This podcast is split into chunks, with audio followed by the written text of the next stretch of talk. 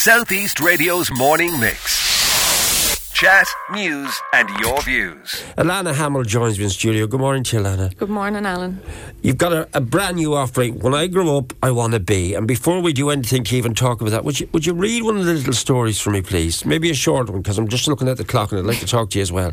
So Of just give us a little sample of this. What Yeah. is it? Um, so this is my first collection of short stories, and I'll read the first story for you. It's about my mother, and it's called Ring Finger.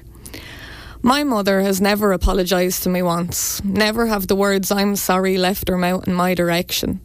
I believe that this is the wisest decision she has ever made.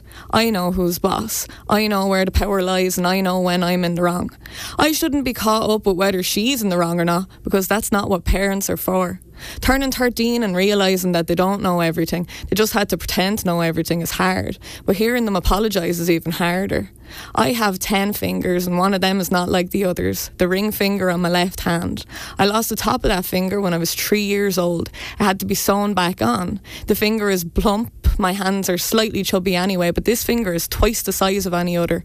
It has a spare nail with no cuticle and three stitches, one on each side, one in the back, and one halfway down towards the knuckle. There's a ball of fat at the back, and it looks ridiculous. My fingerprint is almost three dimensional on the ball of fat, and I used to think I could tell the future from it. Never mind palm reading, this is dodgy finger reading.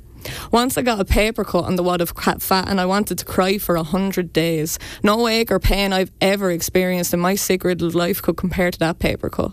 And I've no feeling in that finger, no sense of what is what. I might flick it to muster up a reaction, but all I feel is a buzz. I can barely move it too. The fourth finger on my right hand is perfect. I've got a writer's callus from the way I hold a pen, a technique my grandfather taught me when he taught me to write the fastest way possible, a saviour in exams and writing workshops, although I can still move the fourth finger on my right hand perfectly. Sometimes a cold wind might blow against the stitch and the pain of the door slicing through my finger comes back. I sneaked up behind my mother and grandfather as they were walking into a room and stuck my hand out. My mother closed the door on my finger and she didn't apologise. She brought me to the hospital, she stopped my tears and she saved that finger. What good could a sorry have done?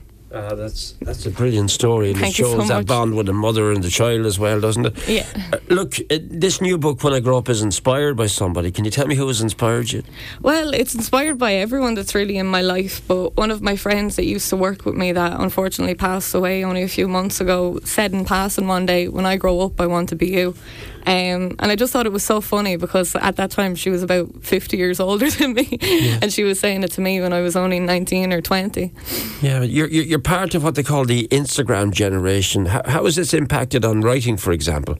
Um, ironically, I actually like haven't been using social media as much, and I've tried to cut down on my use of it. You're, you're on a social media, media cleanse, is That's it? the one, yeah, on a social media Wha- cleanse. How does that work?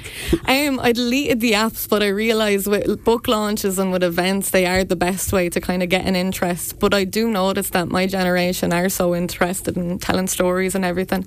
I've started volunteering recently with Fighting Words, and I feel like social media, phones, and websites is the only way to kind of make a connection with children that are younger than me. So even though it seems really grim, at least we're doing some sort of a storytelling. I suppose we're reading on social media and everything like that as well. But just know? getting back to the core of this, when I grow up, I want to be. All of us have had dreams and aspirations to be what we want to be. Some of us have have achieved them and, and reached them. Some of us, I suppose, have been frustrated and not achieving them. Is it just you that has written these stories? And these are all your stories, They're they? all mine, yeah. Um, Yeah. And I'm just every single one of them is surrounded by, I suppose, my family and my friends, and it's dedicated to all of them. There's a few photos of me when I was a baby, Hmm. up until recently when I moved up to Dublin. Um, but it's like it's not just me that tells them in a way. You know what I mean? Yeah. It's surrounded by all the beautiful people I know. What are bourbon biscuits got to do with all of this? Um, I have seven. I've seven. Says I. I've five little cousins, and there's a massive gap between us. Yeah. Um, they all live up in the Wicklow Hills, real rednecks, real protected from our lives down here in Wexford, and they love bourbon biscuits. They, it's the only thing. It's their kryptonite. They love them. Bourbon So, biscuits? they Love them. So Yeah. we've got into many a fight over bourbon biscuits. We'd they'd lie and say they're only taking one, they're taking ten. And up in my grandmother's house in Aughrim in County Wicklow, there's a room dedicated to biscuits. She has a room with nothing in it other than the biscuit tin. Yeah. So these boys have just grown up and survived off of bourbon biscuits many a time. Yeah, it's funny. I have a son who absolutely loves bourbon biscuits, so he's the first one I've come. they- These are the first I've come across since him. There you go. Radiator Gaga, what's that about? That's about my um, secondary school education in Closh in Camuckridge. And me and my two best friends, Shannon and Ashling, at school. Shannon's currently studying in Clare, and Ashling's currently studying in New York.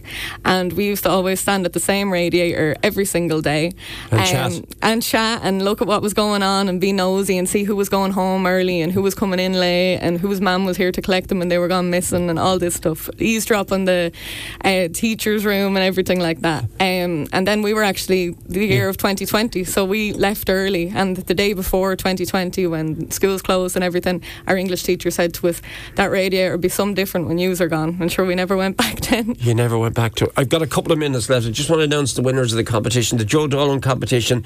Mick Hogan from Salt Mills uh, won the competition today. He met them years ago, apparently.